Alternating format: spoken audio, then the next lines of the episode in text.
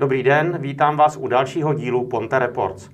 Možná někteří z vás si všimli, že dnes už po druhé vysíláme z nového studia. A protože jsme v novém, rozjedeme to pomalinku a vyhneme se dnes závažnějším tématům. Já jsem rád, že tady můžu přivítat člověka, který nám s výstavbou studia vydatně pomohl. A je to Mostečan, ale hlavně režisér, eh, kameraman, filmový a reklamní režisér a kameraman, ale také vysokoškolský pedagog Jaromír Malý. Jardo, ahoj. Ahoj, Martin. Teď jsem vyjmenoval tvoje tři nejhlavnější profese, kameraman, režisér, pedagog. Co z toho tě baví nejvíc a co je pro tebe nejtěžší z těchto těch tří profesí? No, musím říct, že teď ta pedagogická práce, protože to je něco nového, učím teprve vlastně třetí semestr, roka půl, ale je to příjemná, jako příjemný rozptýlení, zase trochu vystoupit z té své komfortní zóny toho zaběhlého filmaře a potkávat se s mladou generací, která ty věci vidí trochu jinak a a nech vlastně se takhle vzájemně obohacovat. Jako moje 20-letá zkušenost versus jejich entuziasmus mladý. Je to fajn. Ty jsi se za těch 20 let filmařiny podíval po celém světě, snad kromě Antarktidy si točil na všech kontinentech. Setkal jsi se i s celou řadou významných eh, lidí. Pro mě ten jeden z nejvýznamnějších je Januš Kaminsky. Ale když řeknu tohle jméno, tak spousta lidí neví vůbec, kdo to je. Kdo je Januš Kaminsky? No tak eh, Januš Kaminsky to je fantastický člověk především, ale hlavně eh, ve světě filmařů je to nejslavnější kameraman, který si oblíbil eh, Steven Spielberg. V podstatě naprostou většinu Spielbergovy tvorby právě točil Januš Kaminsky. A protože Čechy jsou oblíbený prostě jak, mm, destinací nebo lokací pro filmaře, tak si samozřejmě jednou stalo, že přijel Jánuš sám točit sem reklamu pro jednu banku a já měl tu kliku prostě mu asistovat. No. Já když řeknu, co třeba točil, ať jsme konkrétní, Schindlerův seznám, spoustu filmů uh, s Tomem Cruisem, třeba Minority Report, dělal Indiana Jonese, nebo teď poslední film Harrisona Forda, Volání divočiny. No. Jak je takovýhle člověk jako kameraman, jako profík a jako člověk, jaké je? No, no myslím si bezvadný tom smyslu, že uh, jednak je pořád skromný, uh, jednak je to samozřejmě Polák, který emigroval ve 20 letech a já jsem se s ním potkal, když mi bylo 20 něco.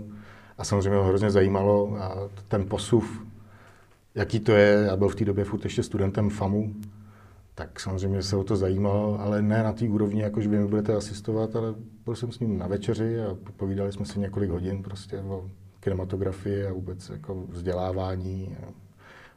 Třeba polská škola Loď, kterou on vlastně nestihl, protože emigroval ve 20 letech a vlastně on svý filmový vzdělání už získal v Chicagu.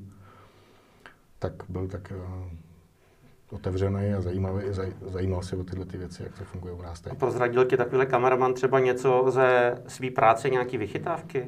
To mi nemusí prozrazovat, to stačí, když člověk je s ním na place a, a může se mu dívat pod ruce a tím se učí poměrně dost. Já doufám, že si od něj převzal hodně, protože si točil i spoustu českých filmů. Dělal si třeba na Želarech nebo na Andělech všedního dne, který ale z filmu, který si dělal, je pro tebe něčím výjimečný, zvláštní. No, samozřejmě příjemná zkušenost s Asanem Šopovem na Želarech, kterou jsem pak vlastně trošku vlastně mohl využít na, na filmu podobně, z podobné éry. V 50. letech hrála akce Kameny, nebo Kámen, a my jsme o tom natočili s Jarmírem Polišenským film, který jsme dal Swing Time. Takže tam ta vazba potom a ta zkušenost nabitá na Želarech, který byl prostě dvouletý natáčení, tak se mi pak hodila. A když jsem pak sám si stoupnul za kameru jako hlavní kameraman, tak spoustu těch věcí, které jsem se naučil od Asena a samozřejmě ze školy, a to jsem využil v tomhle tom filmu. Swing Time je hodně vysoko hodnocený na ČSFD. Co ti dal tady ten film a spolupráce se špičkovými českými hercemi, protože tam hráli bratři dlouhé, bratři dlouzí. Jak se s takovými herci dělá, když ještě vlastně Vladimír byl naživu? No, Jenom, že se potvrzuje to, že ty lidi, kteří opravdu něco umějí, jsou velmi skromní a pokorní, ale strašně pečliví na tu práci.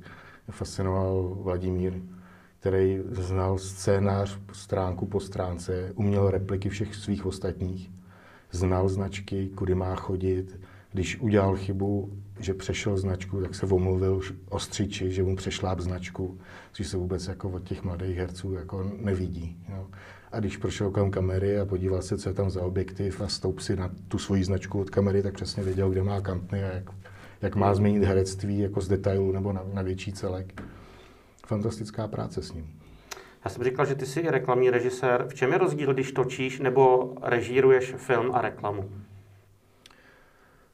No, ten rozdíl je obrovský. Samozřejmě ta, to řemeslo jako takový, a svícení práce s kamerou je velmi podobná, ale ta míra té svobody, samozřejmě u filmu člověk zpravidla točí to, co chce.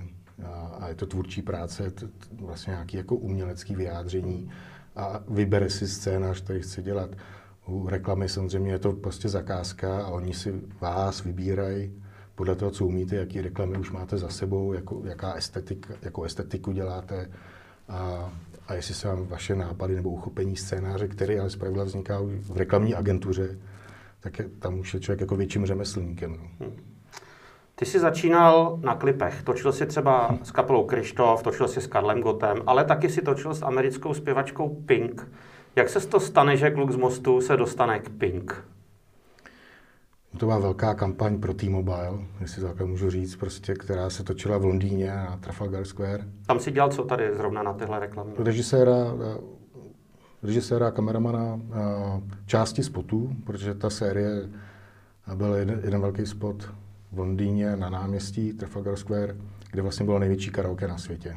Tak, takhle ta kampaň byla pojatá. Kolik byl kompars třeba lidí na Trafalgar Square? No, kompar, ten, to byly já, teď asi 13 tisíc lidí, něco takového. A ty jsi to měl pod palcem? No, já sám ne, samozřejmě to byl obrovský štáb lidí a, a byl jeden režisér, který vlastně musel udělat tu anglickou verzi teď hned okamžitě, protože za dva dny bylo tenkrát finále uh, British Got Talent a před vyhlášením vítěze celého toho ročníku se pustila tahle hmm. čtyřminutová uh, reklama. Ale samozřejmě, protože t- aby se to nevysílalo jenom jeden den, jeden večer, tak samozřejmě se pak z toho dělali odnože a samozřejmě na tom participovala celá Evropa. Já jsem vlastně udělal všechny ty spoty pro zbytek Evropy, pro Německo, Rakousko, Polsko, Makedonii. Tak, no. Když točíš takovouhle reklamu s takovouhle hvězdou, tak to určitě stojí spoustu peněz, je do toho zatažených spousta lidí. Jak se ty jako člověk, na kterým to stojí, vlastně cítíš? Jako seš natěšený nebo máš třeba nějaký žaludeční problémy? No u té reklamy je jako dobrý, když jste už v pozici zaběhnutého režiséra, že máte nad sebou pravidla producenta, který vám dělá trošku i tu agentskou práci a dělá vám ten ochranný štít a vlastně všechny ty finanční záležitosti řešíte skrz produkci. A, a mám to štěstí, že vlastně už roky dělám s jednou pražskou produkcí a, a no vlastně producentem mi dělá můj spolužák ze školy v Písku který se známe roky a on přesně už ví, jako, co já potřebuji ke své práci a jakou míru klidu a co naopak si chci vyřešit sám a dostávám, jak se říká, ten nejlepší support z jejich strany. No a jsi třeba nervózní před takovýmhle natáčením, nebo jsi prostě v klidu a těšíš se na to? Býval jsem velmi nervózní, ale samozřejmě, teď jsme to nějak počítali, už je to skoro 25 let, jako od první reklamy, kterou jsem natočil tady v Mostě s váma ještě v tenkrát ve studiu Dakar, tak to nám bylo 16-17, to je 25 let zpátky. No ty už si naťuknul, že jsi začínal tady v Mostě. Jak jsi vlastně začínal a jak ty jsi se k filmařině dostal? No právě tady eh, ve studiu Dakar, což bylo místní poměrně nová záležitost, byly samozřejmě, běžely rádia, ale vlastně vznikla tady lokální televize, která tenkrát měla licenci vysílat nějaký zpravodajství, tenkrát TV premiéra. Tak tady jsme měli šanci vlastně ochutnat tu profesionální práci. Začínal jsem nejdřív jsem přišel jenom jako nějaký 3D animátor, udělat nějaký znělky, jingly a tak. Ale začalo mi to bavit hodně a dostat se ke, ke kameře, ke střihu.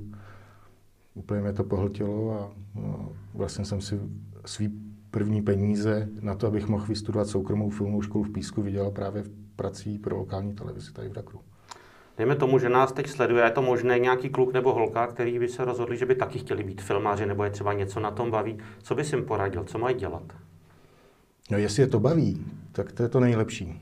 Protože bez toho, že by vás to bavilo, to asi neskoušejte. Jo? A, takže musíte chtít. To, že vás k tomu někdo něco jako donutí, to jako nefunguje. Ale je možný, že vlastně zkusíte něco, že kamarád to zkouší, a, tak tomu přičichnete a, a začne vás to bavit. Ale prostě bez té vůle to dělat, že se k tomu musíte přemlouvat, tak to nemá smysl vůbec se tím zabývat. Dneska už je poměrně dostupná technika, když opomenu to, že se dá točit na mobil, tak velmi slušně se dá točit i na fotoaparáty. Je důležitá ta technika, umět ovládat tu techniku, nebo důležitější je nápad, vědět, co chci točit? Tak, přesně jak už kladeš tu otázku, samozřejmě je důležitější ten nápad. Uh, jako z jedné strany bezvadný, že v podstatě všichni dneska jsou kameramani, protože mají ten mobil v kapse a můžou ho kdykoliv vytáhnout. To je super, jako minimálně jako videozápisník, jako jsme dřív měli bloky a tušku, že si člověk něco poznamenal, tak teď prostě uvidí nějaký zajímavý vizuální motiv a může to, ten mobil vytáhnout a, a cvaknout si to. Ale to je ještě teprve malinký, malinký krůček k tomu se stát filmařem. Že? Samozřejmě naučit se tu filmovou řeč, kde opravdu je tak trochu jedno, na co to točíte, minimálně v, v těch začátcích než se dopracujete k tomu, aby člověk viděl ty rozdíly v optice, kvalitě barevního podání, jak udělat jako dokonalý pohyby a organizovat si mizanscénu, k tomu ještě dlouhý krok. Ale ty první kroky k tomu ty mobily jsou dneska jako bezvadná záležitost. Dokonce spoustu cvičení dneska se svýma studentama prostě úkoluju a, a malý domácí úkoly dostávají klidně na mobil, aby nemuseli fasovat techniku. Tam jde o ten princip naučit se vyprávět, a jako médium, kdy řešíme tu filmovou řeč, nikoli technickou kvalitu toho obrázku, tak, tak vlastně dneska postačí ten mobil. Filmová škola je umělecká škola, předpokládám, že pedagogové přistupují k žákům trošku jinak. Jak k ním přistupuješ ty? Je to třeba rozdíl, jak si přistupoval k Pink, což je vlastně, nebo ten Januš Kaminský, tví filmoví kolegové a tví studenti jsou vlastně budoucí filmoví kolegové. Tak jaký je tvůj přístup ke studentům? No, uh Snažím se jim říkat to, co já jsem se chtěl dozvědět jako v době svých studií. Samozřejmě obohacený o to, co si myslím po těch 25 letech v branži, že by měli znát. Že, že to, to získávání informací od nějakého pedagoga, nebo ať je to jakýkoliv řemeslo, kdy pak máte toho mistra vy jste učeň, nebo máte nějakého supervizora, nebo prostě někdo, kdo, kdo jako vás vede v tom vzdělávacím procesu, tak samozřejmě vy jako student máte nějakou svoji představu, co byste o té práci chtěli vědět, která se ale potkává přes jakýsi filtr toho pedagoga, který v tom oboru je prostě klidně o 30, někdy 40, někdy 50 let díl než vy. A on vás právě nasměruje, že jsou mnohem podstatnější a důležitější věci, aby ta práce vypadala dobře. Takže se to snažím samozřejmě v těch žácích netlumit jejich jejich entuziasmus a jejich přání, ale naopak, aby jejich sny se mohly stát skutečností a uměli si s tím poradit v jakýkoliv situaci, ať budou dělat jakýkoliv film do budoucna. Kdo takhle ved tebe? Já měl ještě štěstí, že jsem potkal Emila Sirotka, což byl kameraman především skvělých dětských filmů, jako Páni kluci, Krakonoša, Lížníci, Chobotničky z druhého patra, Arabela. Že? A myslím, že tady nebyl vlastně šikovnější člověk, který dokázal tu kameramanskou práci dělat tou perspektivou dětských očí. A, a myslím, že prostě jeho práci, aniž by spousta vůbec dětí a mládeže znala, jako kdo se tomu takhle věnoval, a, tak jeho práci zná. A, a já jsem prostě v Písku měl jako jeho prvního mentora, právě osobu Emila Sirotka. Myslím, že jsme si velmi dobře rozuměli. Jado, ty se živíš reklamou, což je vlastně propagace, ale když jsem o tobě hledal nějaké informace na internetu, tak tvoje self-promotion, sebepropagace skoro žádná. Není to trošku schizofrenní situace? Ano, tak samozřejmě v této době, kdy prostě self-promo, jako prostě všichni musí hlavně sam, sebe propagovat.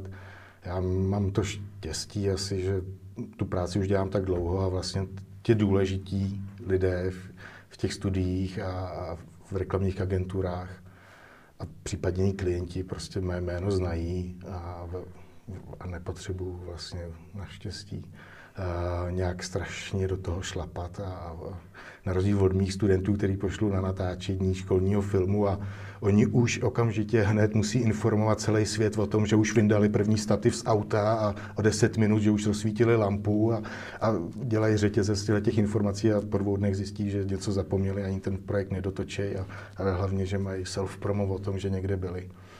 Já jsem rád, když mám spokojeného klienta, že jim ta reklama funguje a největší jako satisfakce, že jsme tu práci udělali nadstandardně, je pak, když třeba si nejdřív u nás objednají kampaň, kterou chtějí používat třeba jenom tři měsíce a oni nakonec vysílají třeba sedm let. Jo. To je pro mě úplně největší satisfakce, že ta práce je dobrá.